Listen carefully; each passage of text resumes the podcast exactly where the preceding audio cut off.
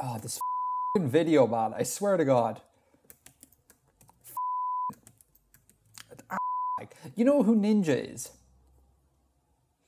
Ninja is a Twitch streamer, right? And who just re uploads his Twitch content to YouTube, and he's in the rewind. You know, celebrating YouTube creators, YouTube, for sakes. Ah. And there's another creator in there. Sorry, I know you have no interest in this, but let, let me just finish off. There's another, another creator in there who hasn't uploaded anything in the guts of a year, and that person's in the thing as well. Leading 2018 creators, folks. It's like, what's wrong with YouTube? Like, idiots. Okay, I'm done. Emails were fire this month. Uh, so will we? We're going to dedicate all of follow up uh, to female uh, to emails uh, this month. So do you want to take it there, Bill? Um. Okay. The first one we have listed here is a licorice-based con language from Rob. Um. I made a conlang based on licorice. I don't remember if this was in response to something that was specifically said on the podcast or if this was my own idea based on the general themes of the podcast as a whole. Either way, enjoy. Well, no, it's definitely very on brand for for the Artifexian podcast. Um, no, I didn't really. I didn't get a chance to read much of this. Uh, did you, Edgar? So I I skimmed it. I'm not going to lie, I skimmed it. It's it's extensive. Um, I'm going to leave a link Excellent. it if it's okay with Rob. We might reach out to him before we put this live. Um, people should go check it out because it's. Um, I think it's a. Re- although it's it's it's silly because it's you know obviously a language inspired by the sounds one makes when one eats licorice, but the presentation is. Uh, I think the correct presentation for conlangs. Like there's an extensive grammar written out with loads of examples. Um, there's some like uh, in the wild texts, uh, some translated things. It's really, really good and really logically and uh, clearly presented.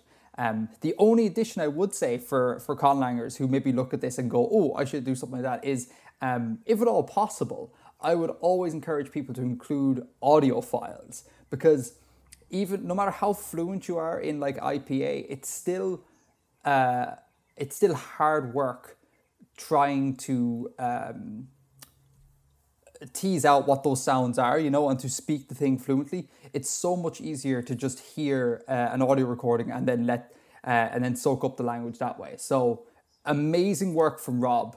Uh, only thing that could make it better would be the inclusion of an audio file. Links in the show notes if Rob allows us. Sure. Um, yeah, I've I I kind of skimmed it a bit as well. I'm really liking what I'm what I'm seeing of it. Um, It's proper Especially this- which I really like. It's Yeah. al- it's almost like a technical meme in that like you didn't need to go professional for this joke, but you went hard professional, and I love it. uh, and sample text. That's that's excellent. I'm I'm very very impressed with a, a sample text in in English and in the conlang. to, Hmm. and there's a whole to- like yeah. joke that uh, Rob. It's called the Licorice Farmer that Rob has translated, and it's a really really long joke, and I just I love it. It's so good. what it makes me think of it's not it's not really that similar but for some reason what it makes me think of is uh, if you ever read about uh, reconstructing proto-indo-european um, there's a, a, a typical text about a, a sheep and a horse i'm just going to google it here now it's, yeah Oh. it's called schleicher's schleicher's fable Like, can you spell Schleicher? s-e-h-l-e-i-c-h-e-r apostrophe s fable Schleicher. Uh, the fable is entitled "The Sheep and the Horses," and it's like a, a conversation between a sheep and a horse. It's very, it's very, very brief, but it's um, it's like a what this historical linguist reconstructed Proto-Indo-European as being like, and then various other uh, people have reconstructed their their own ideas of Proto-Indo-European, and like then put it in in various languages, like existing languages and stuff. Man, I had no idea. This is class. It's interesting, yeah. Yeah, that's amazing. How did you come across this? Uh, it- Wikipedia hole probably. um, I just got a text from Vodafone there, man. Uh, the the um, uh, internet service provider, uh, and it says your bill is now ready to view. And every time I see the word bill, I'm always like, bill? I'm like, no, no, the paper bill. Sorry, not that bill. Continue. it's really Uh, that's frustrating everywhere in life, man. Uh, but yeah, congratulations, Rob. That's that. That is it is class. It's so good. The next email we have is from Nazimroth the First. I assume it's something Nazimroth the First rather than Nazimroth I. I'm assuming the first. Yeah, definitely. Nazimroth the First. Um, and this is an interesting one. Uh, so they have a con world, and they're asking about a sort of universal language or a, a kind of auxiliary language within an an empire of that con world, uh, a recently formed empire made of many different species. Um, it would be greatly beneficial if they could all speak and write the same language. This poses the obvious problem that a giant bug, a talking dog, and a human do not have the exact same layout for their vocal organs. Uh, so, what sounds do you think are the most universally pronounceable from the entire phonetic inventory? Uh, this is an interesting one. Um, I, like the first thing that would come to mind is that your, the phonetic inventory is going to be different depending on your physiology. Bingo. I mean, th- the way we have set, set out the IPA is that it is to do with the, the placement of the tongue within the human mouth.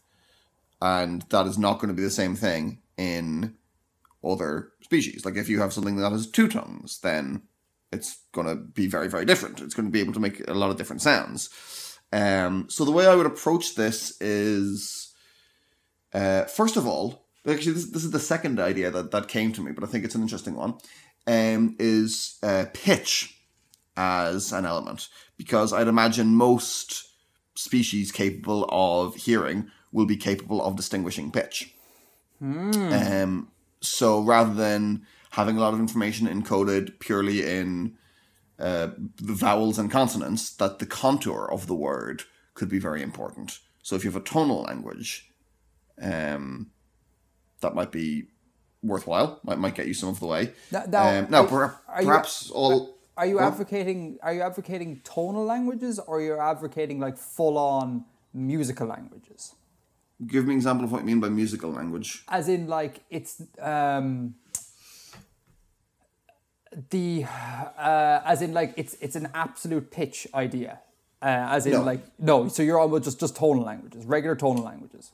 That like yeah, that, that pitch contour is a linguistic element. Okay. All right, cool. cool. s- semantic or grammatical or whatever. Uh, now, may- maybe things that that have, um, maybe different species do have vastly different abilities or vastly different capability to hear pitch, but um, it's worth considering it anyway. Mm-hmm.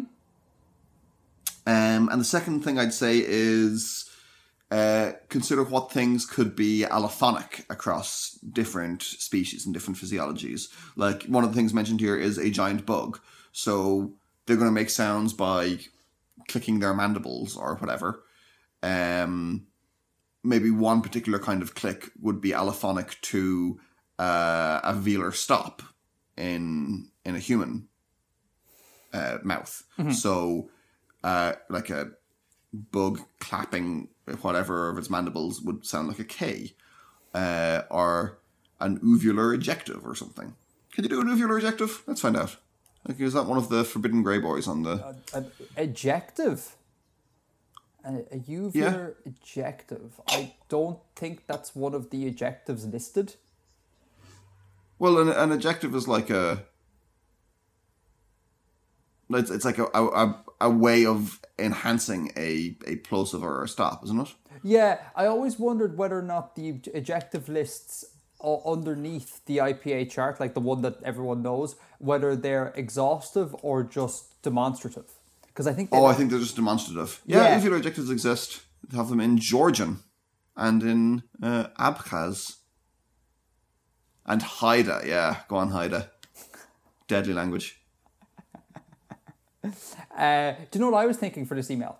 Uh, no. not not as advanced as you were thinking, but I was thinking about looking for looking if there is a common physiological uh, physiological denominator. Uh, so if you look at the IPA chart, uh, you have things like tongue, teeth, uh, or teeth, uh, and like uh, Teeth. the the palate of the mouth. And although a dog's uh, palate, teeth, and tongue are very much different, they're still uh, common. Do you know what I mean? So you could still um, say that perhaps the sa- same sounds could be produced. And yeah, I was going to advocate looking at all your species and seeing where are the common elements and just make sounds, uh, just list sounds that come from those common elements. The problem with that, of course, was the bug because the bug is uh, entirely different um, physiologically. Um, but if it were, uh, you know, uh, a society populated with like dogs and raccoons and lions and whales uh, and, and like uh, hippos or whatever, I could I could totally see there just being, you know, um, a class of dental, uh, palatal, uh, labial sounds that would work across everyone. So they wouldn't necessarily sound the same, but we would be able to treat them as allophonic. Yeah, yeah, it kind of goes towards what your second idea was. Um, Yeah. Except with more words and with less clarity. uh, but I think I think it's a cool it's a cool notion. I think it's a cool idea. Be interested to see if anyone in the subreddit has uh, has anything to say about it. Sure. All right, next email. Uh, this is from the Mad King. The Mad King. the Mad King, um, who is uh, a, a recent fan, uh, who's who's just started uh, fa- who's just started on the videos, and is uh, in charge of a small game indie game studio, Cool. and is creating uh, an online game. So that's pretty sweet. Very Um, just reading this email here, I I think I think uh, the Mad King also contacted us on Facebook and sent us a Facebook message, um, and this probably would be a good place to f- kind of formally point out that we don't really get much chance to to respond to Facebook messages. We don't really use the Facebook uh, Artifexian platform at all anymore. Um, so podcasts email is probably the best place to to reach us directly. Yeah, email email and subreddit for sure. And you can always hit me up on Twitter. Email, oh yeah, email in the subreddit, yeah. Um, but yeah, in terms of Facebook, this is was kind of my call. Um, I just got sick of uh, Facebook's um, crappy practices with regards to creators. Like the whole thing, like if you post a thing, um, they they just message you and be all like, "Oh, uh, yeah, you want your all your followers to see this? Give us money." And I'm like, I don't want to be on a platform that operates like that. So I just I just basically gave up. Um, but anyway, so the so the Mad King's question is um, well, he is he has two high fantasy concepts that he wants to know if they're uh, possible or how how they might be achieved. The first one is floating continents, not islands, entire continents. So the the lore um, addresses these continents as the heavens. Primitive cultures could not reach these floating lands and considered them to be the home of the gods but they're not actually static. They're following a very specific orbit above the ground of the planet. Uh, You would see these continents pass above you. And we see that they would not be static in altitude either, that they would go up and down as the, the gravitational force of the moon would uh, move them up and down.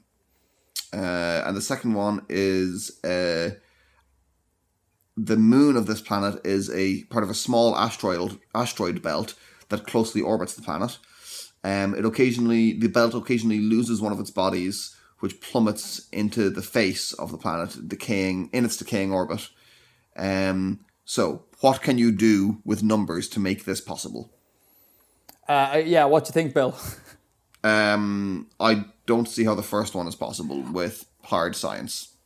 I I can't see it either. Um, like the thing with the moon, like yeah, yeah, you you're not going to get floating uh, islands, and you're definitely not going to get floating continents. Uh, the thing about the moon raising and lowering the planets, um, I don't think that that's a good scientific explanation because um, tides uh, will shift liquids dramatically, but they'll only shift uh, solid uh, substances like earth, like very uh, minutely to the point where you wouldn't even notice it.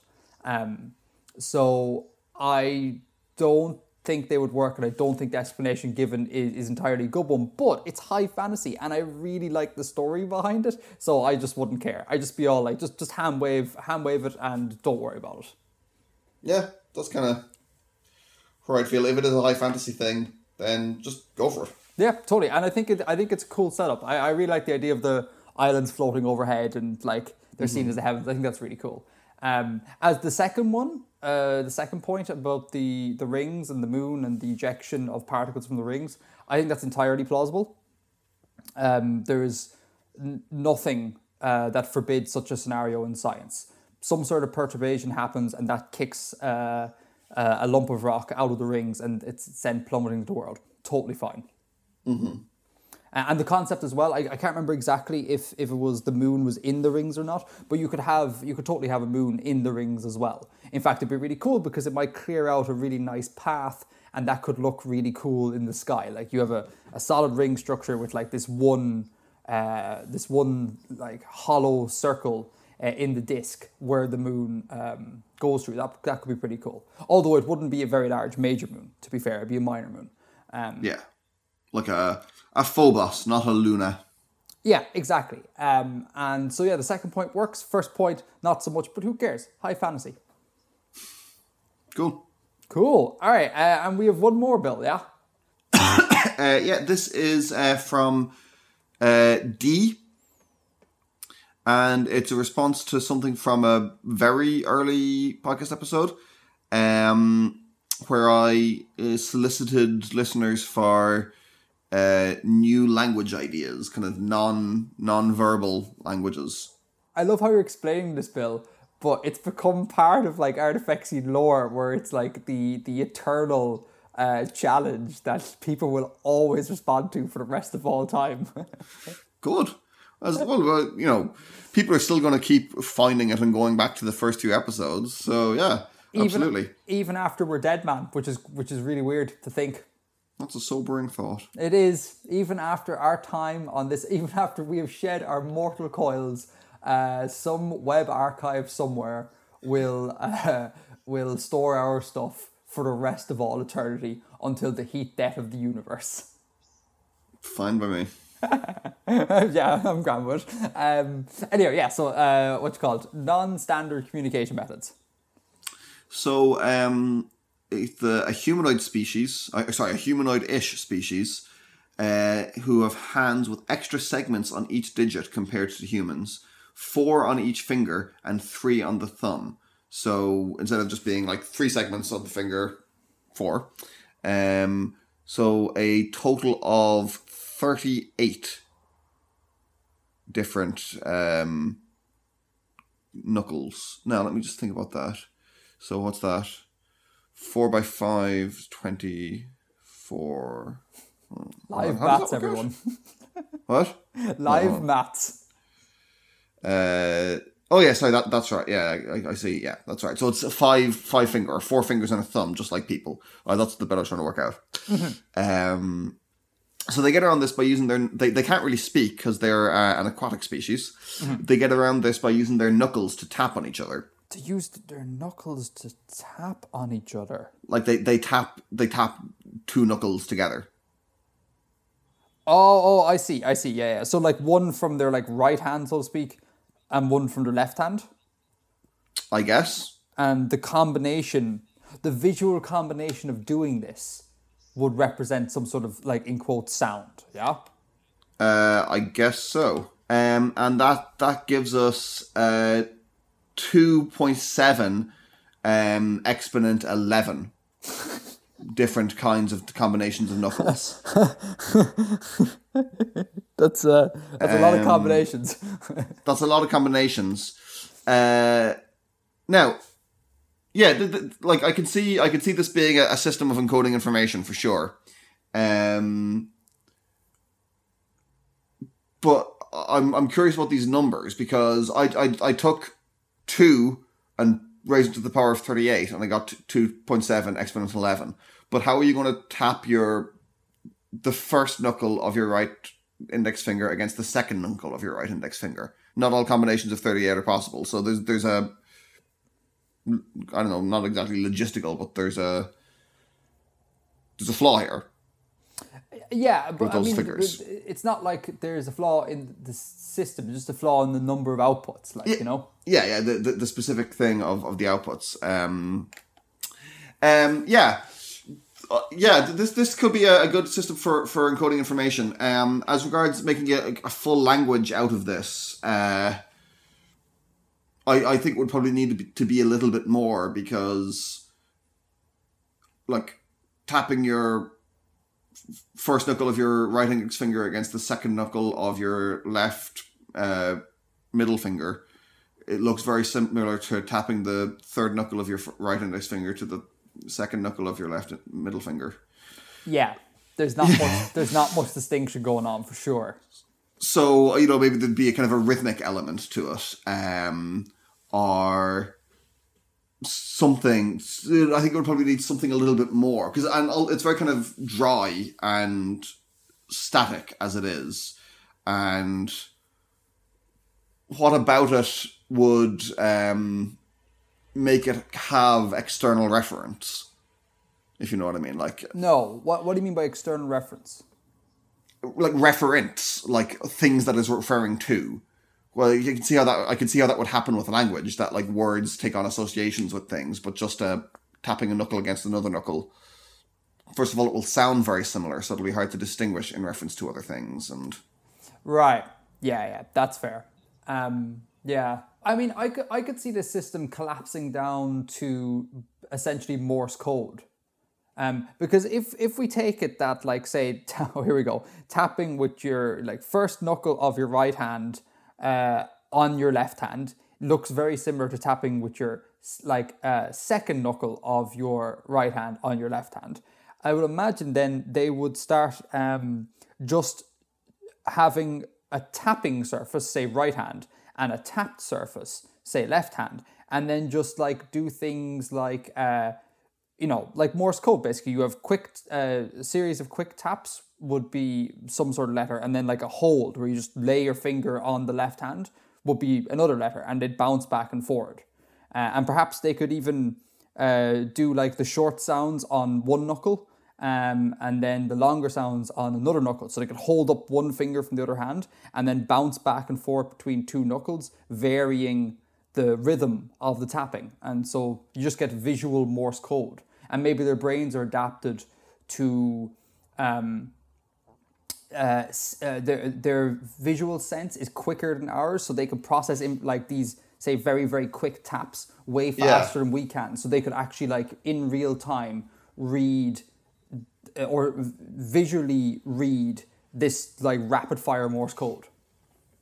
yeah, Um, I could see that being a thing because I think yeah, what you pointed out earlier about it being all kind of like um, very samey samey. Um, I think that would be a flaw in it. Uh, it'd be hard to distinguish what's going on.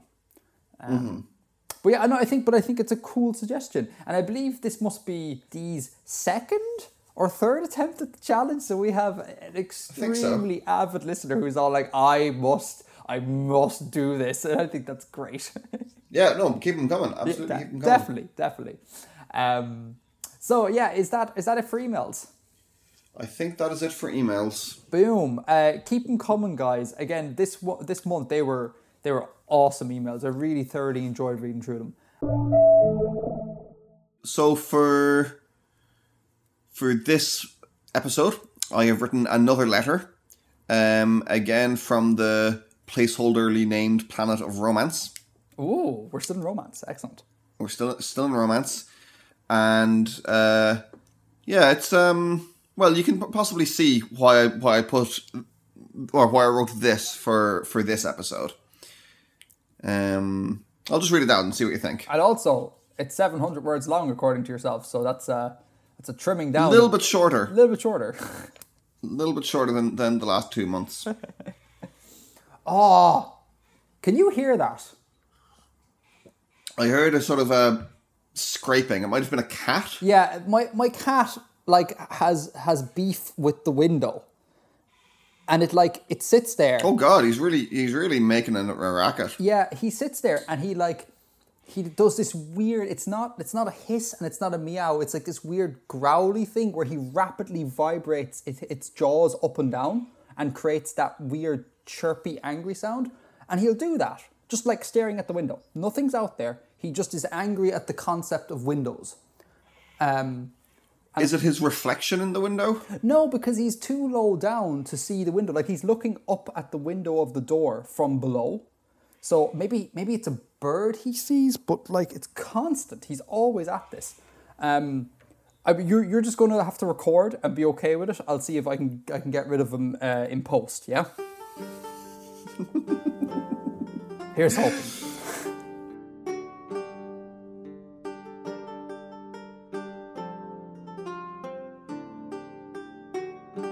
Avdien, thank you dearly for your last letter. My wound is healing nicely.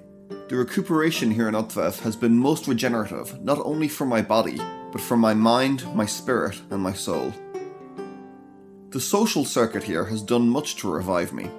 Even though I am on half pay, my cousin secured me an administrative post, little more than a sinecure, in truth. My duties are far from onerous, but the extra cash, along with my injury compensation, means I have had a heavy purse while recovering here. Thankfully, though, there are many revels which have assisted greatly in lightening this burden. The social youth of Utvev consider a dashing lieutenant of the Tamar Company, bearing a battle scar and limping from a war wound, a handsome spectacle indeed. And I have been invited to no fewer than three parties each night of this festive season. My account of the Battle of Selin Lake has been recounted so many times, embellished to no more than the appropriate amount, that I feel sure I must be telling it in my sleep. I was at the most curious party last night. A licensed prospector was holding a year's rise celebration in his palace, and his son insisted that I should be there. Or perhaps it was his nephew. The fellow was rather dull, but the party sounded exciting, and so I graced him with my attendance. You are probably wondering how this letter has reached you so quickly. Do not worry, my friend, for in Utvev they celebrate Year's Rise several days earlier than we do. I tried to get an explanation from one of my hosts why they do things so strangely, but they could not really explain how they reckoned the change in the year. I must confess that I was then pressed upon to clarify how we reckon our year in Mirsphere, and found myself unequal to a clear explanation. It simply is so. In any case, the party was magnificent and peculiar at once. The majority of the evening was taken up in great revelry, dancing a new dance adapted from a Koiri rhythm that has been fashionable of late in Utvev. Has it come into vogue at home yet? Drinking brandy and fine wines, and being entertained by a troupe of acrobat players from somewhere to the far south of Anshes. A good hundred or more people must have been there, and all dressed in their festival finest. The fashions are much like home. I danced my share and recounted my story of Selin Lake at least twice more, and was heartily applauded both times. My fist nor my throat ever wanted for a drink, thanks to my admiring audience, and I made the acquaintance of a young poet with the most striking eyes. As the evening drew on and the guests began to retire to their own homes for their private Year's Rise observances, I was asked to stay and take part in the more intimate gathering of close friends and family, the nephew insisting that I was part of his personal circle. We recited the same prayers as I was familiar with, or at least the words were the same, but the rhythm and the cadence were very different, and not solely because of the local accent. Rather than baked fruit and fish, we ate a small meal of sky jelly, native to somewhere to the west but long popular in Utvev and their typical Year's Rise meal. We drank three toasts of good Mirsphere brandy, and spent the remainder of the evening in much quieter, gentler pursuits than I had expected. It is curious how we two cities, so alike, so aligned in our purpose, and united by our familial bonds and our common tongue, can yet be so alien. It is often the least changes that have the most striking effect upon the stranger. In a temple in Anches or the tent of a Hoitan chief, one is prepared for the unfamiliar. But when the unfamiliar hides within years rise prayers one has known all of their life, the effect is increased manyfold. I hope your own Yearsrise revels were glad, my friend. I await your next letter eagerly and hope to be returned to full health soon. If you encounter a Tamari probationary by the name of Yartlen, who I hear is on leave in Mirsphere, stay clear of the card table. I am sure the little sneak is a cheat. Now, I must go and ask my striking young poet whether I really have been telling war tales in my sleep. Your friend, Dajag Teshensha, Lieutenant bound Tamar Company.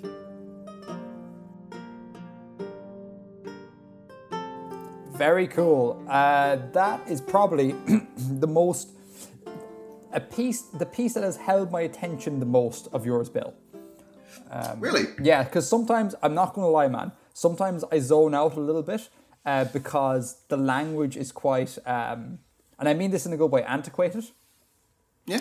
and it's not a thing. Like we all know my feelings on uh, Temeraire, for example. It's not a thing that I enjoy, but something about this um, kept me kind of reading, and I had to remind myself to take notes. Whereas usually I take a ton of notes and don't listen as much, if that makes sense.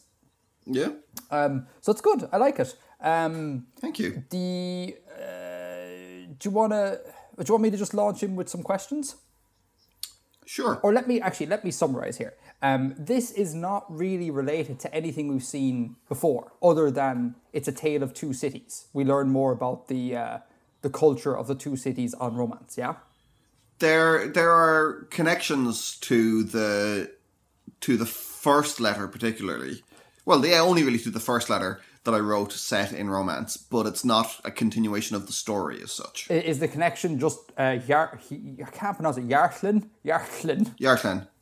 Is, is that the connection? that that is one connection Oh, there's another connection. Oh, I didn't, I didn't, I didn't get that. Um, now, Yartlen is meant to be on leave in Mirsphere, right? Now, Yes. when we last left him, was that in Mirsphere? Like, what's the chronology here in terms of the the Yartlen story with the whole like the, the ship being taken, and things like that, and relics? um so the last thing that Yartlen wrote was that uh, they were returning to Mirsphere. Okay, so he is They were on their way back to Mirsphere. Okay, so he is now. So this is this is uh, set. This piece is set after that Yartlen story. He is now currently in Mirsphere, or we think he's in Mirsphere, As as far as Dajag knows, Yartlen is in Mirsphere. and he's also a snake. I like it, snaky man. okay, now so uh, non-plot related questions here. Um, what is a sinecure? You wrote here, even though I am on half pay, my my cousin secured me an administrative post, little more than a sinecure in truth. I've never heard that word before. So sinecure is like uh, an office or a title or a post that gives you benefits but doesn't really require much work. Oh, okay. Oh, interesting. So, like a cushy day job is a sinecure.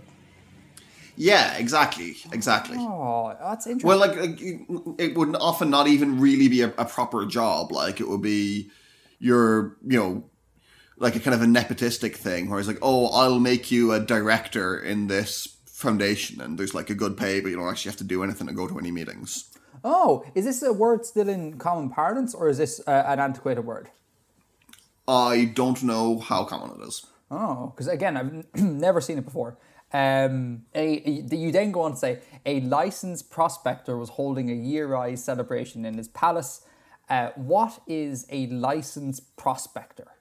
Um, so a licensed prospector is it's a, a sort of a role or a, a job within the various kind of spires city states, um, where they they they kind it's kind of to do with exploiting um other countries or o- other other cultures. They uh convince them to become franchisees or take up um, contracts or engage in sort of some kind of trade with spires um, commerce or with Spires companies, but they tend to be exploitative. Oh, So it's it's a kind of a sort of in a way it's a, it's a kind of a colonialism at a slight remove. I was going to say eco- like economic colonialism. Yeah. Um, now, is licensed pros- prospector a real term, or have you made it up for romance? I made it up. You made it up. Oh, that's interesting. That's really interesting. Um, I, I assume year rise is just the new year. Yeah, Year's Rise is the celebration of the the, the change in the year. I, yeah. I do like there's a little bit of calendar talk about how you reckon the year is very good. Thank you. I know what the audience want, Edgar. What? Okay. Uh, more stuff. Again, let me find the quote because I think I should start quoting this as opposed to just asking random questions out of context. Um, So then you say here, uh, my account of the Battle of Selin Lake has been recounted so many times that I feel sure I must be telling it in my sleep. Uh, Battle of Selin Lake. Uh, did is this a thing that came up before? Or is this just a new a new bit of? Uh, that's that's the other connection. Yeah, uh, Yartlen's letter refers to the Battle of Selin Lake as well. all right. What was the Battle of Selin Lake? Uh, we never find out. It's just Yartlen says that they must tell their cousin about it. Oh, okay, okay, cool. Uh, what uh, what is a sky jelly? We ate a small meal of sky jelly. Um, I want to know what a sky jelly is. It's like an like an aerial jellyfish. An aerial jellyfish. Ah, Yeah. interesting. Looks like looks the same as a jellyfish, sort of jazz. Kinda, yeah. Ah, very, very cool. Uh, and then finally, last thing that kind of uh, piqued my interest. I realize a lot of this isn't actually interrogating your narrative and more kind of asking Not what, at all. what do things We're mean. great. But uh, what does at the end you write your friend? Uh, I'm gonna miss. I'm gonna butcher this. Dazhag Teshensha. Um, Mm-hmm. He his his job is lieutenant bound to Tamar Company. What does Yeah. what does it mean to be a lieutenant bound? Um, a lieutenant bound is the Tamar Company term for when they're not uh, actively serving on a vessel. In this case, he's um, in this case, Dajag is like on the land and isn't in a vessel. Is on half pay, recovering from an injury, and got this cushy administrative role. Oh, okay. And again, this is your terminology. This isn't real world terminology. I'm I'm not aware of it being real world terminology. Cool. Very cool. Yeah, it's I I I, I created it. Like getting getting half pay uh, while while not serving was a thing that that navies would do. Uh, so I got the idea from that, but it's just Dajag is specifying that that's where they're at. Cool. All right. Um, that was that was uh, pretty much all the the cues I had for this piece. Um, do you want to do the usual where you tell me all the neat little Easter eggs and stuff that I have failed to pick up on? Um, no, you pretty much nailed it. Oh, excellent. Short section. Excellent. End the podcast. See you all in the new year. Bye bye, everyone. Bye. um, so yeah, the two cities, Mirsphere and um, Utvev. I mentioned those in. Well, I mentioned Mirsphere in the first letter. Utvev was mentioned in the the one last episode. Um, I just mentioned a few new locations within Romance. Uh, the Koiri, the Anshas, and what's the what was the third one? Oh yeah, the Hoitan. Hoitan Hoitan chief. Hoitan chief. Hoitan. Um, and yeah, so it's it's just kind of a a description of uh, you, you you learn a little bit more about the kind of the spires kind of culture, and you see two perspectives, two little bits of details on how they celebrate the new year. And that's why I put it for this episode because you know it's going to be the last one of the year and make Oh, it kind of a festive to- festive winter festival celebration sort of theme. Man, I totally missed that part. That's so obvious. uh, do you know what actually remind? Uh, uh, sorry, two things that I should have brought up earlier. Um, I do like the way uh, you've you've kind of uh, done a thing where the author is aware that the two cultures or two cities are very similar yet completely different. Uh, I think that's cool because generally the people uh, or the things we kind of like have the most animosity for tend to be the ones that are most like us. Um, so I think that that's a really cool uh, thing, and also it reminds me of uh, two things. It reminds me of um, like you know wartime dramas where you'd see soldiers walking in the street like they're on leave but they're in the kind of uniform.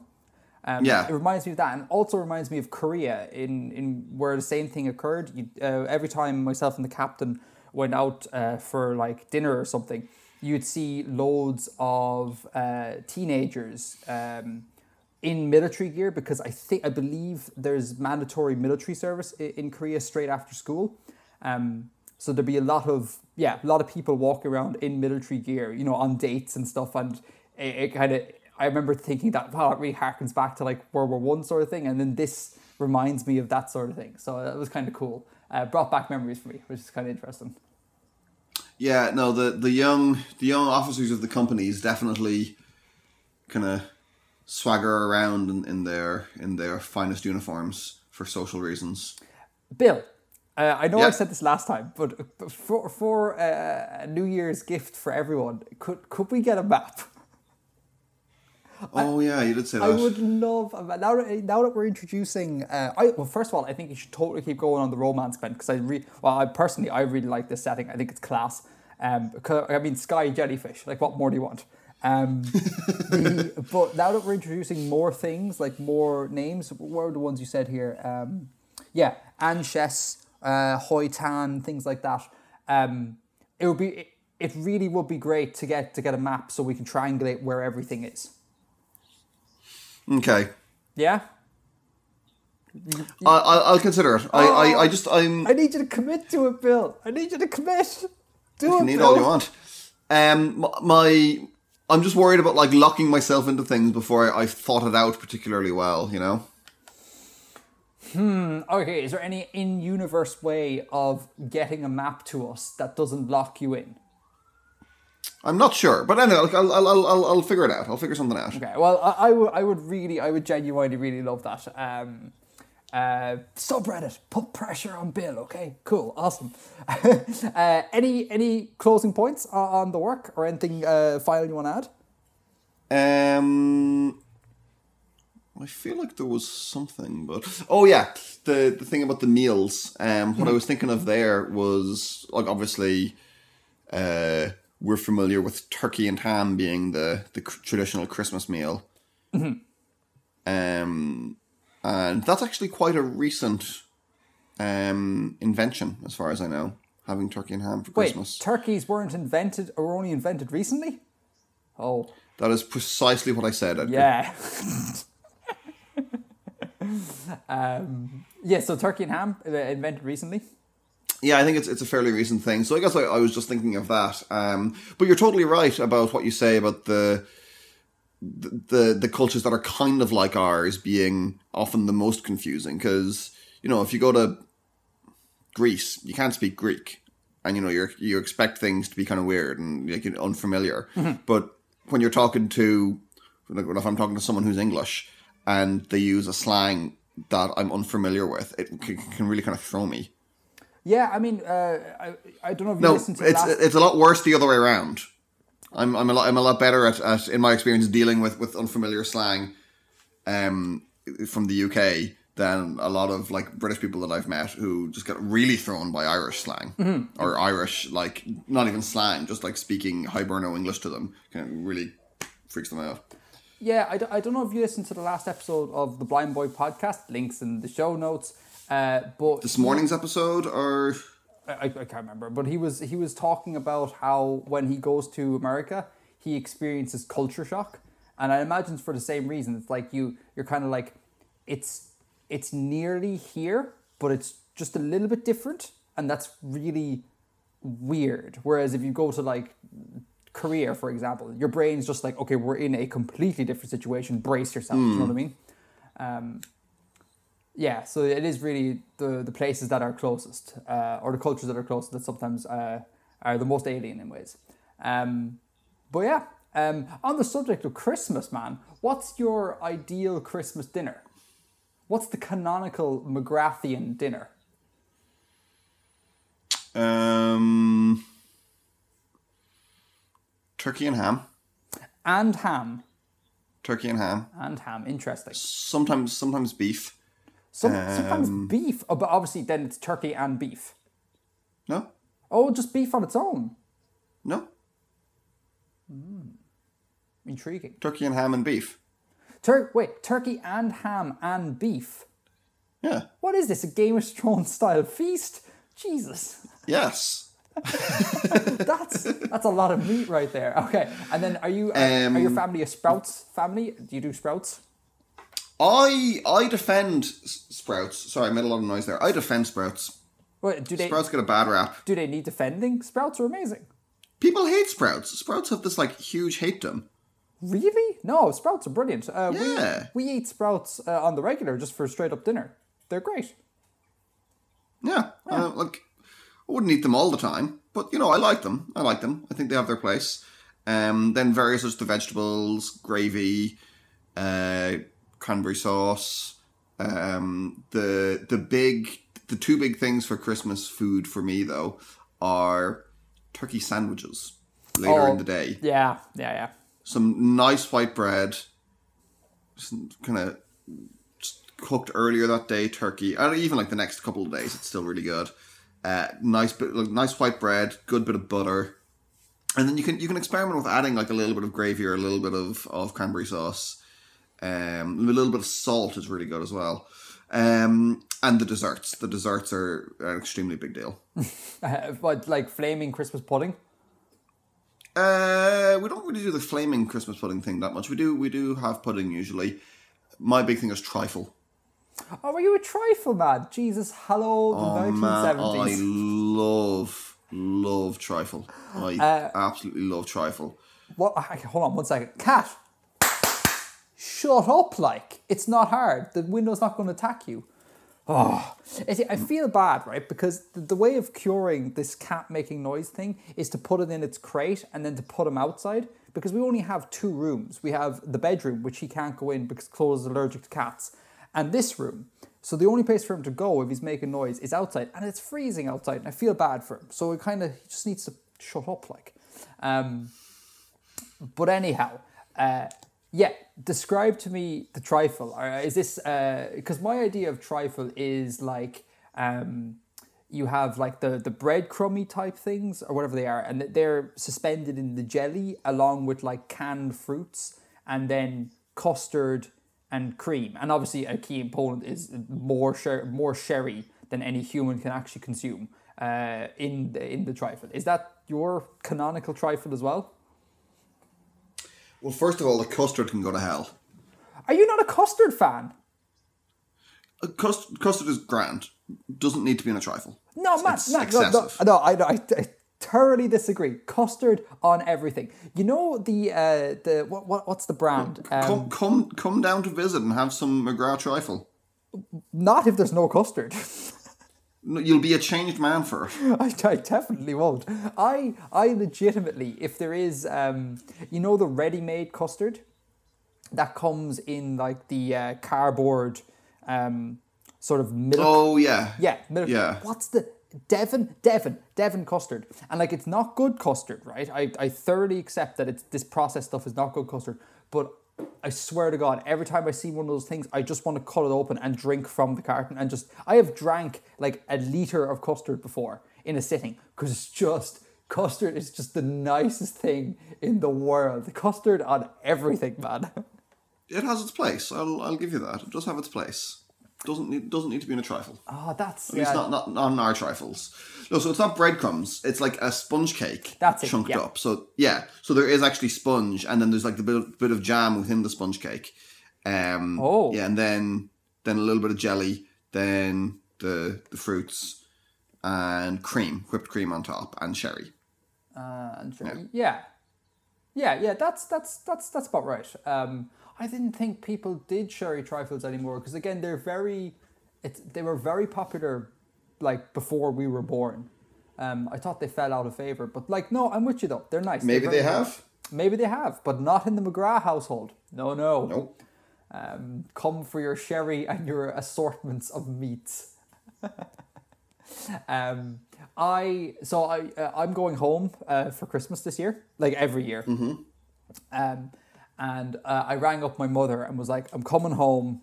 And she's like, great, that's that's wonderful. And I was like, I know you don't want to accept that I'm vegetarian now because every time I come down, she insists on still making meat. And I'm like, I can't eat the meat.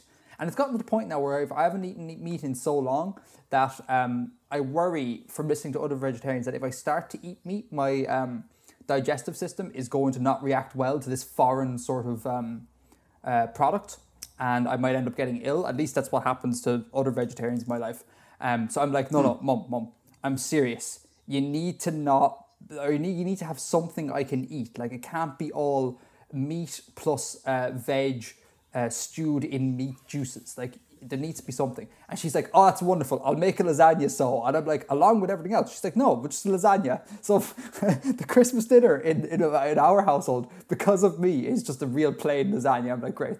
That's wonderful. I ruined Christmas for everyone. Like a like a corn lasagna or no, like yeah, but just um no, not with um, not with mince. It's just, basically just a lot of aubergine layers, layers and layers and layers of veg with pasta and the lasagna sauce running through it. Um, that sounds pretty sweet. It does, but it's also not canonically very Christmas. Um, and to be fair, I think my mother just wanted to get out of doing the big feast. So the minute she was like, "Oh my God, no meat! Fantastic, lasagna for everyone." Um, blame it on Edgar. Everyone would blame it on Edgar. Edgar's ruined Christmas. Um, but anyhow, should we move on to uh, my bit of my video? Yes, let's. Um, okay, so as usual, uh, I made a video. Uh, the video came out quite a while ago because for logistical reasons, we, we had problems scheduling this podcast. One of which I was tired on the day that we were meant to do it, so my fault. Uh, but the last video uh, at the time of this recording it was about tides. And links will be in the mm-hmm. show notes, and you can check it out. Um, overall, I think it worked out really well. Um, a couple of things I want to bring up that was highlighted in comments that I think are pertinent. Um, one is that I need to emphasize that uh, uh, the system I propose for calculating tides is, I said this in the video, but I need to emphasize it, it's not 100% accurate. Um, in that, like, yeah, you wouldn't, no one would write a paper using uh, uh, the formulae I outline in the video. There's a whole, every formula has behind it a whole bunch of assumptions um, and things that it's not taking into account. Um, so everyone needs to be aware of that. Um, it's they are approximations. I think they're good approximations, but they are approximations. Because um, a couple of people were like, "Why aren't you taking X factor into account?" And purely because you need. To, I think we need to simplify simplify these things because it gets really complicated. Um, make sense? Yeah. Uh, the other thing that uh, is being discussed on the Patreon um, Discord is I may be potentially wrong about how I portrayed tides on a multi moon system. Um, okay. For those who've watched the video, uh, I show a planet and I show tidal bulges and I show multiple moons and I show multiple tidal bulges tracking each of the moons. And someone brought up a very astute uh, comment and was like, well, hang on now, the other bulge, like one bulge is like gravitational attraction to a moon. On the other side of the planet, the other bulge is due to centripetal forces um, when the objects spin around their barycenter. But there's only one barycenter in the center of a multi moon system.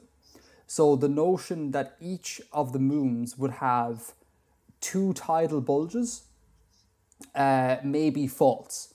And maybe there will okay. only be one tidal bulge for one of the moons or something like that.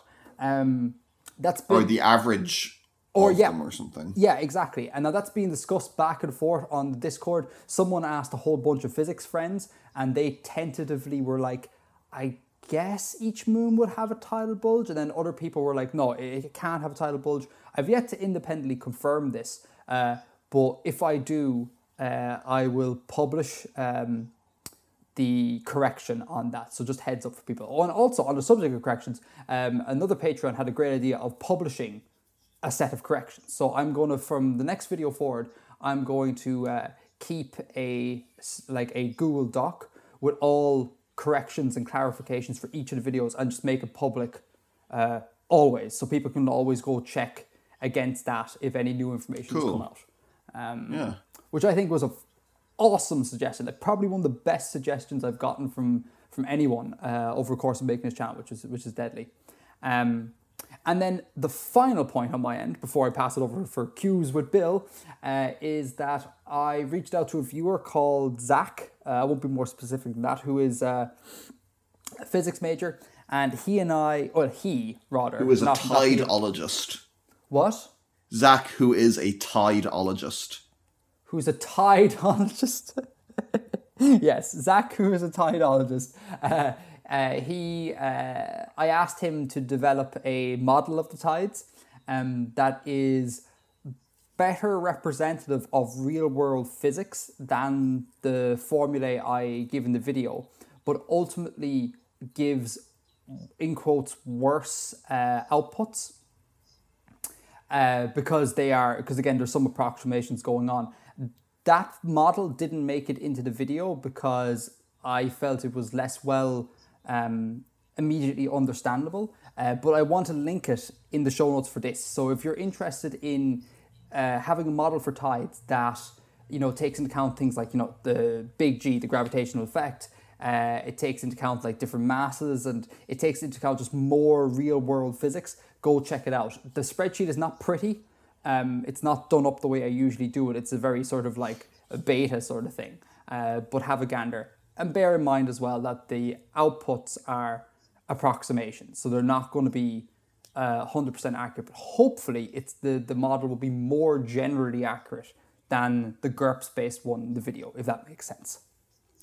Sure. And massive thanks to Zach. He gave like like five hours of his time to do this. We we had a three hour Skype call running over maths, um, and he's just a lovely, lovely chap and uh, uh, super intelligent dude. And it was a pleasure to talk to him. Um, so massive, massive thank you to to Zach. Um, and that are my po- is my points on tides. Do you have anything? Did you watch the video? Do you have anything to add? Any questions?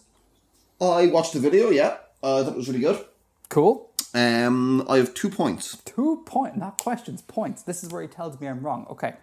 Uh, well, no, one of them is one of them is definitely a question. Okay. So uh, let's start with the question. So you know, so you know tides, right? I, I, I'm, I'm aware of them. Right, and you know, like at high tide, say at the extreme inside of the Bay of Fundy, it's it's a really really big difference. yeah. And say then at the mouth of the Bay of Fundy, it's going to be a small difference. Right. Okay. Is it? Okay, but go on, no, go on, go on.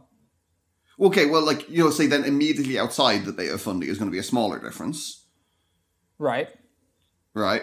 So does that mean that at high tide, or say let's say at low tide, if you sail out of the Bay of Fundy, you have to swim, you have to you have to sail uphill.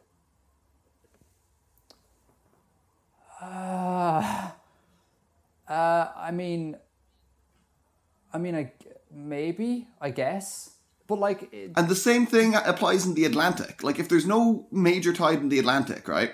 And you sail through the Straits of Gibraltar at, say, low tide or high tide, then you're going from somewhere where that is basically pretty static to the outside, where it could be either at its high extreme or its low extreme. So you're going to have to either sail uphill or downhill.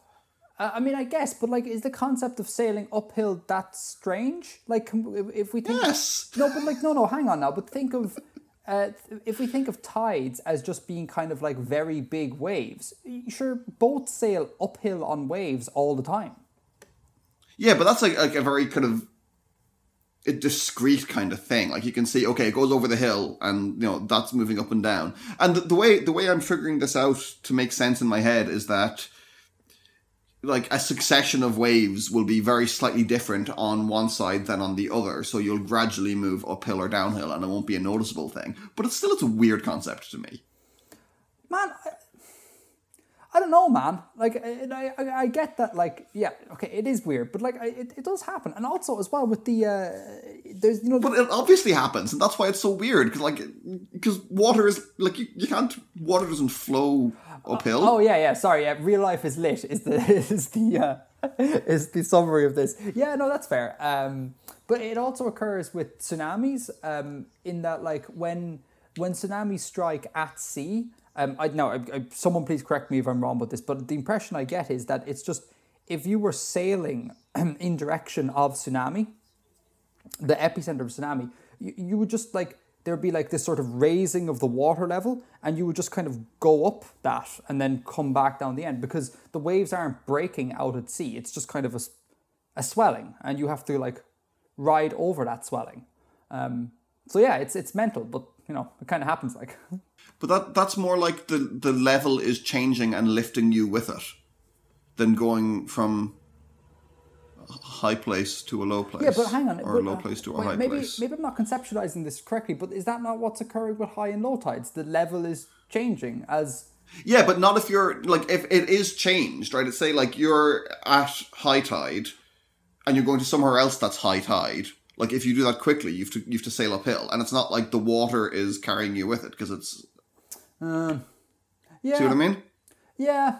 Um, No, I, I I guess it must be that it's a dynamic system, and like it'll just be like a succession of of waves will like gradually take you up, and but it's it's it wrinkles my brain. yeah, I don't know to be honest. That's not the thing that I, I came up with, but yeah, it's it's it's mental. Um, water and tides are mental. Um, that was the point. I'm assuming. What's the question? That that was the question. Do you sail uphill and downhill? Oh, okay. Uh, what's the point? Um, so you know your your thing about the intertidal zones being super important for the evolution Ca- of, of life. Caveat on that. That is a point that I Okay. should have brought up before that I forgot. okay. Um, no, go finish. I'll put the caveat at the end. Um, there's a sort of a there's a sort of a mammalian chauvinism in what you said, Edgar. A mammalian chauvinism. That is not what I was going to put in my caveat. But uh, uh, I mean, I guess. But did the but I thought all life came from the ocean, so it would also be like a reptilian chauvinism. No. Okay, yeah, no, fair enough, fair enough. A- a- a um, yeah, a, a vertebrate. Uh, mm, well, so because maybe fish are, are still vertebrates. Yeah, a non a non aquatic, a terran chauvinism. Yeah, Yeah. yeah, or I- things at least, or at least like whales and, and stuff are of like terran or of land based lineage, terrestrial lineage, even though they're r- gone back to aquaticism. But um, yeah, what about like did insects? Were there were there insects um living above the water and on land before the first tetrapods? I have no idea um, because that was not a line of research I went down for, for this. Um, so I, I, I can't answer that. Um, that would be a thing I would probably look into if I ever do exobiology. Um, Yeah. So I'm going to have to leave that an unanswered question.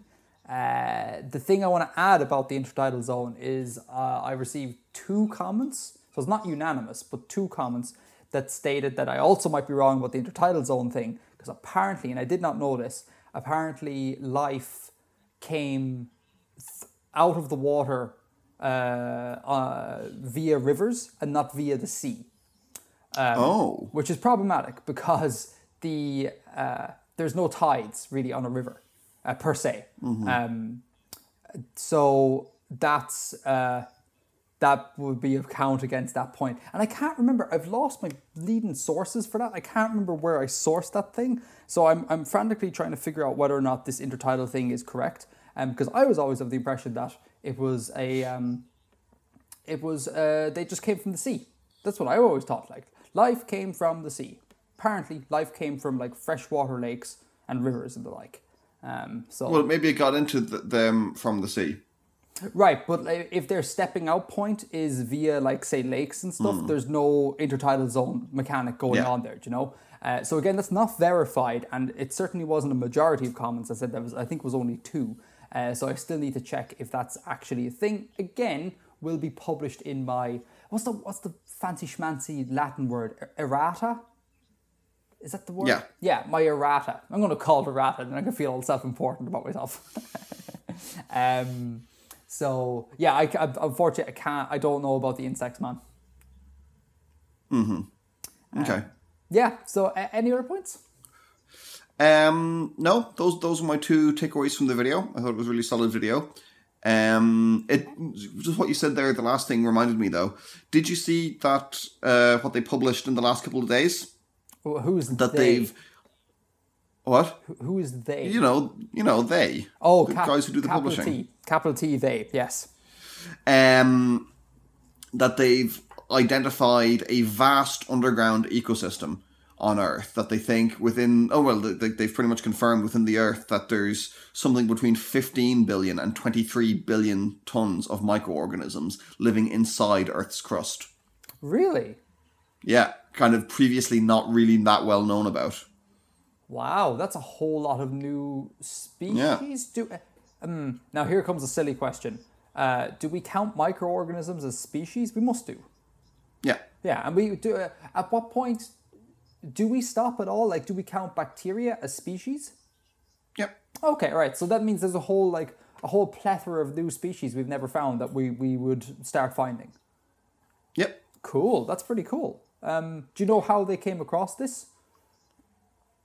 Um, let me read. So I'm reading this from the Guardian. I'll send you the link for this. Cool. Uh, there's probably better ones, but this is the one that I saw. Uh, researchers at the Deep Carbon Observatory say the diversity of underworld species bears comparison to the Amazon or Galapagos Islands, Wow. but it's still largely pristine because people have yet to probe the subsurface. So I, I- I wonder what they're defining as subsurface as well, because we've probed deep underground.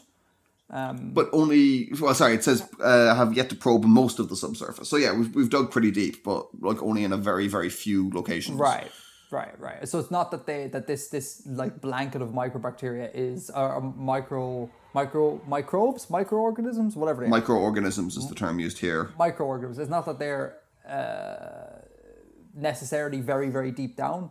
Um, rather, we haven't uh, entered their realm in very many points. Um That's cool. samples were taken from boreholes more than five kilometers deep and undersea drilling sites to construct models of the ecosystem and estimate how much living carbon it might contain Wow, that's really interesting. Send me the link. Send me the link. I'll have read of that.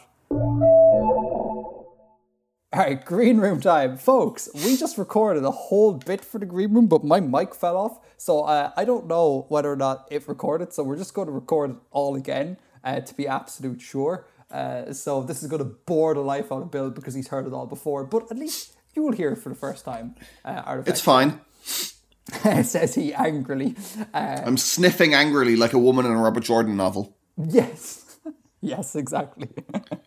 um, so last time, uh, since we recorded last, uh, I have been abroad uh, on two separate occasions to do Artifexian related things. Uh, in chronological order, I was in LA for PatreCon, the annual Patreon convention.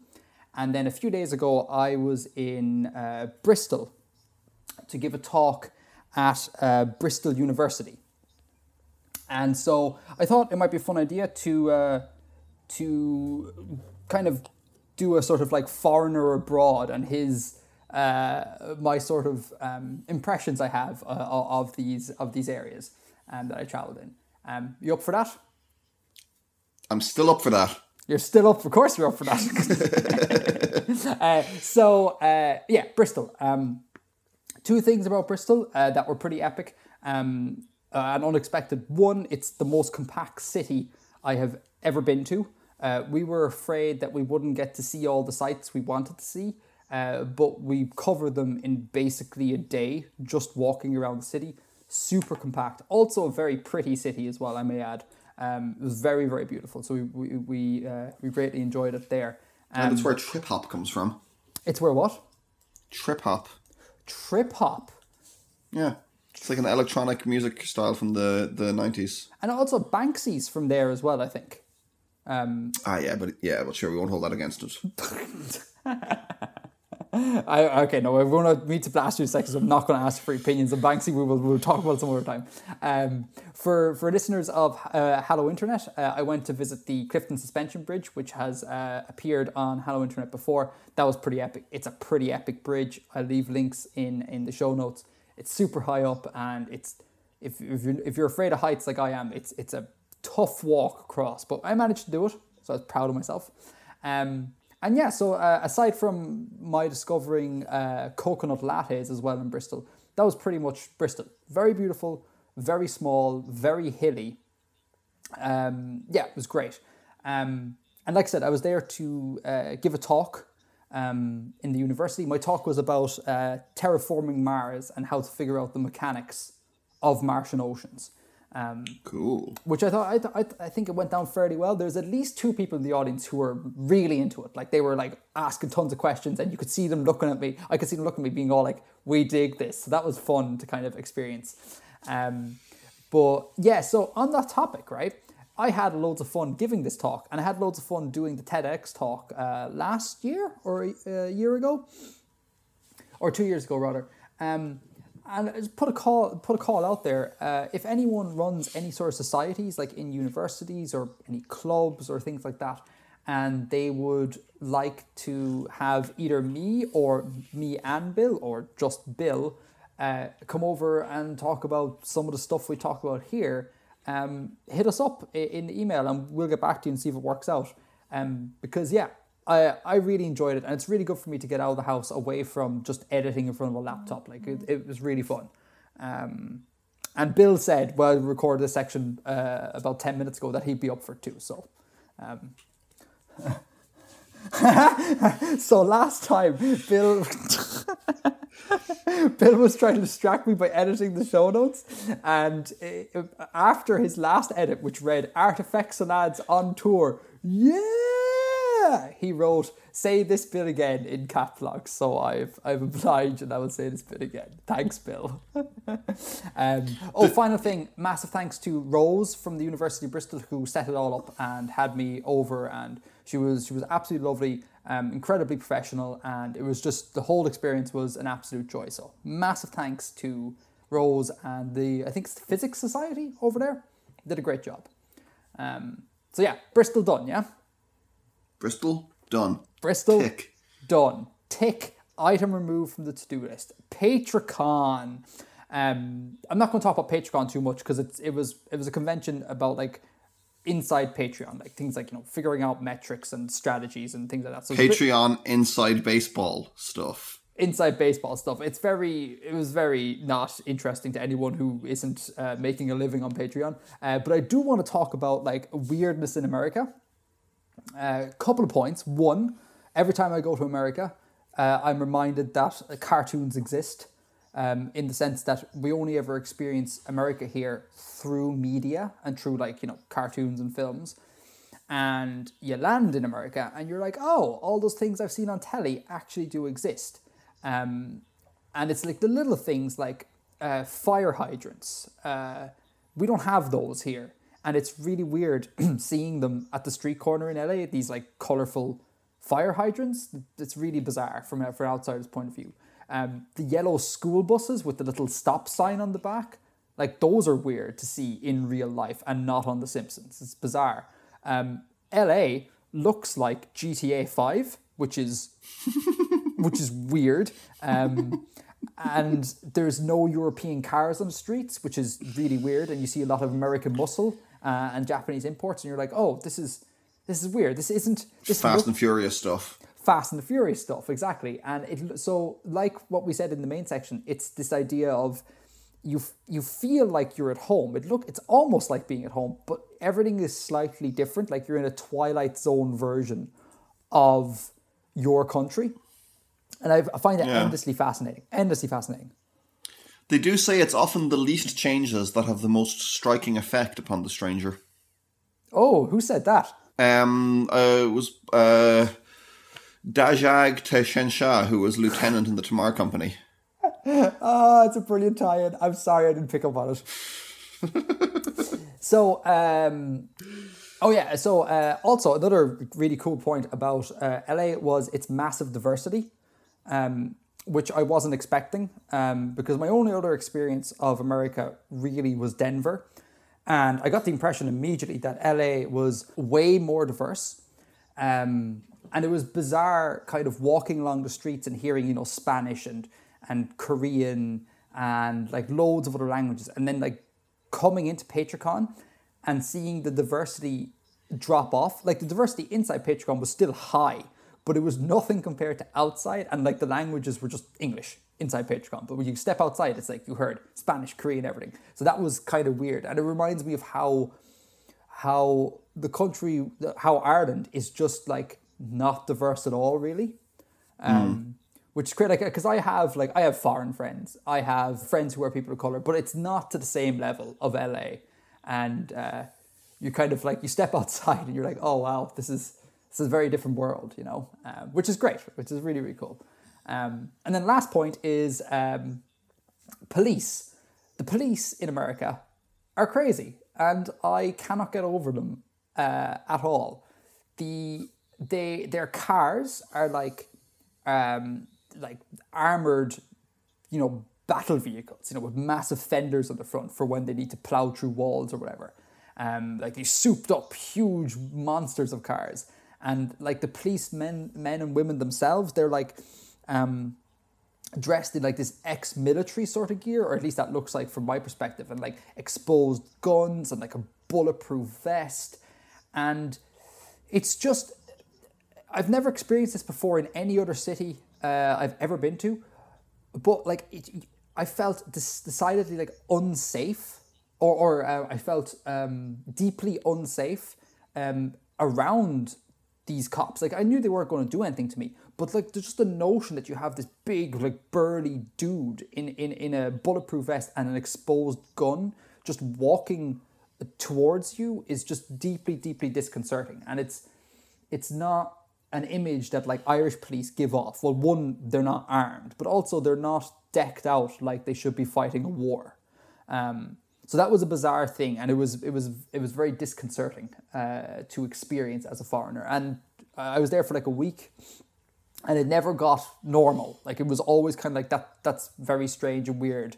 And I find my I found myself being like very careful about my behavior, which is silly, but it, it their demeanor inspired that reaction. It was, it was bizarre. Um, it's their purpose, I suppose. It is their purpose, but I don't know. Being European, I kind of think that policing can be done uh, without uh, being military, without militarizing the police force. You know, um, like well, again, I mean, cops, most most of France is military police. Is most of France military police? Yeah, most like outside cities. I was just reading about this yesterday. Outside cities, as far as I know, most of the police in France are gendarmes. Really? Who are who are they're functionally they're militarized police. Like they're they're part of the military that act as police. But this is but this is definitely not the norm in Europe. Surely most countries have police akin to ours. It's, mm, it's fairly common in Europe, man. Really? Oh, I didn't know that. Yeah. I didn't know that at all. Sorry. Uh, so then let me rephrase. Being Irish, um, uh, yeah, uh, I think what uh, you can do policing without militarizing it. Um, because you know, like we don't carry guns. They don't carry guns here, but it's not like there's anarchy in the streets. Although there is anarchy in my local park, so maybe. but uh, yeah, it, it, I I don't know. It can be done in a I think in a more friendly and less aggressive manner. Um, I don't know, uh, but not that I I don't want to like say you know oh Americans your city you should do things my way. It's just uh, experiences of a foreigner abroad. Um, mm-hmm but yeah, so that was that was my travels. Uh, I went through that relatively quickly because the main course bill is the second installment of the Bank of Artifexia. Oh boy! The letters have been coming through the door, and it is class. So we, I sent you a link to an uh, Imgur, Imgur, Imgur, Imgur, Imager. How does one pronounce that? I I say Imager. Imager. Let's go with that. So we have, yeah. for the ASMR people, we have this letter. And then we have this card, uh, which had money in them. So I am going to just beat into this really quickly. Oh, actually, before we do that, let's uh, let's do the ones that didn't have letters. So uh, Mr. Clockwork Door uh, was so kind as to supply a whole ton of banknotes since the last time uh, we recorded. Um, he supplied uh, two Brazilian real, which you should have a picture of there, Bill. Um, I which now do. means I have a, a, currency from South America, which is awesome. Um, that two Brazilian real is 45 uh, cents um, euro, 51 US dollars, 0.51 US dollars, and 0.4 Great British pounds. Um, so that's class. Uh, then uh, he also gave one, uh, I think both one and ten Romanian leu, L E U, leu. Mm-hmm. Um, where, and the one dollar bill is 22 cents euro, 25 cents uh, US dollars and 19 cents Great British pounds. Uh, and then he gave Swiss francs, 10 Swiss francs, and I adore the look of this banknote. It is gorgeous and it's truly unique. I love it. Um, links in the show notes. 10 Swiss francs is 887 nice. euro, 1010 US dollars, and 793 Great British pounds. So that's pretty cool. It- dollars to francs is almost exact, which is pretty awesome. Um, that was from Mr. Clockwork Door. Thanks to Mr. Clockwork Door. Again, everyone in Dublin, go patronise his fine establishment. Links in the show notes. Um, and I also, the captain also managed to drum up some won, um, which you don't have a picture of in front of you, Bill, though. Um, so I now have a thousand won note, which is uh, 78 cents in euro, 89 cents in US dollars, and 71 cents in Great British pounds. Yeah? Cool. Cool. Any questions about those before we get into letters? Um, let me see. So the Romanian, reals. So have we got all of the continents covered now? We don't have anything from uh, Oceania, do we? Yes. Yes. Yes. So is that the last remaining continent that is the last remaining continent. but I that say has yes a as in- currency? that, that, sorry, go on. That's the last remaining continent of the continents that have currency. Technically, you can buy uh, uh, Antarctic currency, which is just kind of like uh, just for artistic sake. It's not an actual uh, legal tender. Um, I kind of thought about doing that, but then I was like, that's a waste of time. Um, but yes, uh, that is all the continents, barring Oceania. But we need but wait about five minutes until Oceania will be covered. Why is that? Well, because we got a wonderful card from a chap from Australia called uh, Will. Um, I'm not going to read out the second name, but uh, I'll send it to you afterwards because y- you need to see this in order for the joke to make sense in the card.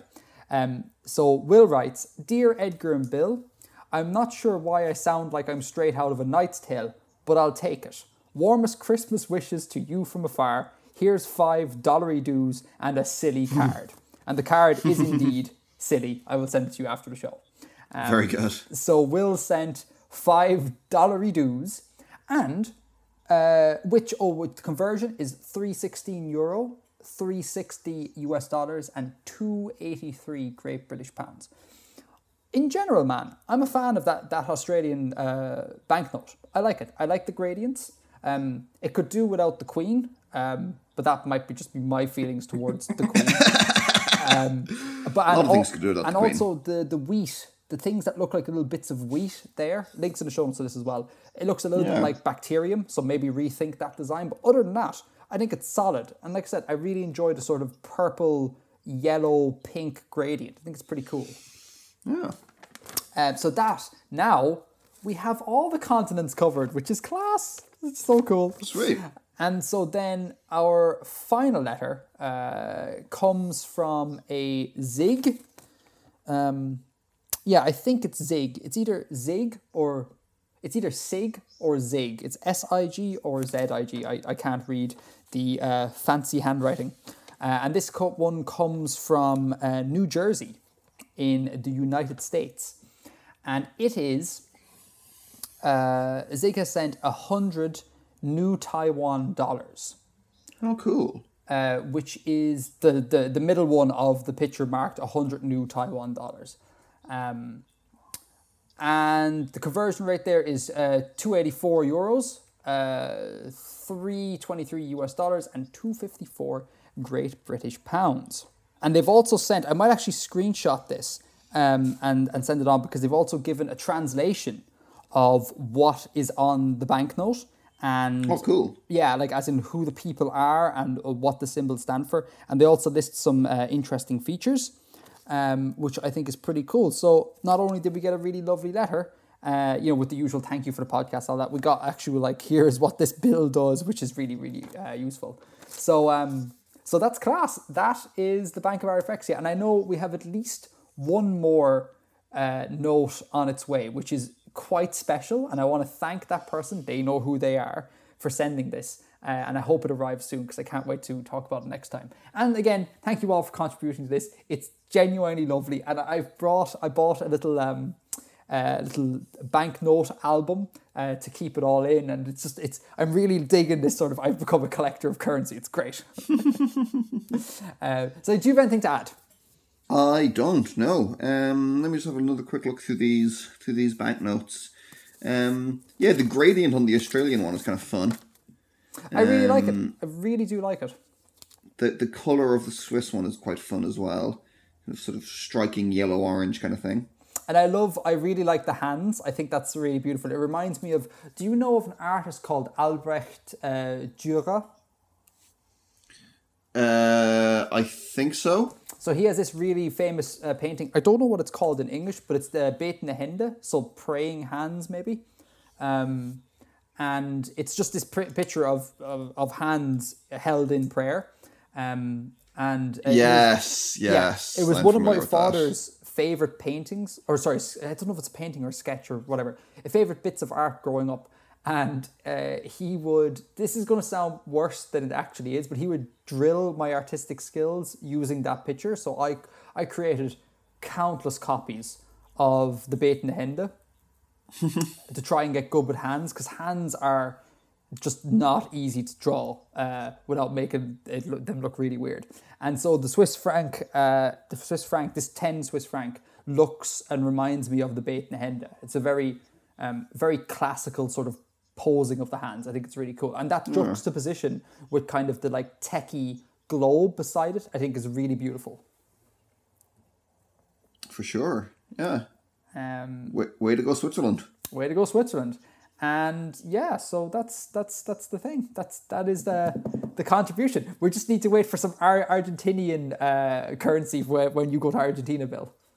Yes, Can't Yes. wait. Can't I wait. will. I will collect some. I will bring some back. Excellent. We Uh, already have Brazilian, of course, but yeah, I'll I'll, I'll get some Argentinian dollars. I don't know what do they have in maybe? Argentina. Argentinian euro. It's the Argent Argentine peso. Argentine Um, peso. So I wouldn't. Oh God, what's their lowest note? One peso is zero point zero two three euro. Oh, does Argentina experience very high inflation? Um, I think it. Yeah, I think it does. I think it, it's it's kind of it's had a couple of crashes over the last few decades. Hmm. Do you know why? Because I don't really know much about currency. D- Do you know why a, a lot of Asian currencies tend to be? Is it devalued the correct word? As in, they tend to have very high numbers on them. No, why is that? No, but th- I, I'm asking you. Do you know why? I have no idea. Oh no, I don't. because like I, the Japanese currency is is again uh, devalued is probably not the correct word here. Has lots of numbers on it. Korean has lots of numbers. Um, Indonesian money had lots of mon- numbers. Uh, the, from what I can see of the Chinese money in in my collection, same thing. Taiwan, same thing. Um, and it seems to be a thing, and I, I don't I don't know why that's the case. And then like in the likes of the states and Europe, for the most part, it seems to be um, not like that. Um, I don't know. Uh, I've no idea. Uh, but there you go. Bank of Artifexia. I can't wait for another exciting installment come 2019. Um, f- final thing uh, before we wrap up is uh, this is obviously the last episode before uh, Christmas and the New Year. So uh, I just want to take a quick second um, to thank uh, Bill for uh, talking to me for another year, which is great. Edgar, it has been my pleasure, and thank you Thank for you, talking to me. Um, tis the season of spreading uh, good cheer. Uh, so I need to say thanks. Um, thanks to uh, everyone for listening to the show. It's, it's great. Uh, have, thanks to for sending in the currency. Um, thanks for like contributing on the subreddit and via emails. It's it, you're, you all are amazing. And thanks to the patrons for supporting the show. Um, I want to wish each and every one of you a uh, very Merry Christmas, uh, Happy Holidays, Happy New Year. Uh, I hope 2018 closes itself out in a uh, auspicious manner for you. Is that the correct word? Uh, yeah, Positive, positively auspicious, as in like exceedingly positive. Um, I think auspicious means like that it bodes well for the future, but you know that's, that's Oh, auspicious. also the case, Yeah. I suppose. totally. Um, so yeah, have a great finish 2018, and we will see you in uh, 2019. Same to you, Bill. Same to you, Edgar. Excellent. All right. Until next time. Until next year, Until next year. Edgar. out. Edgar out.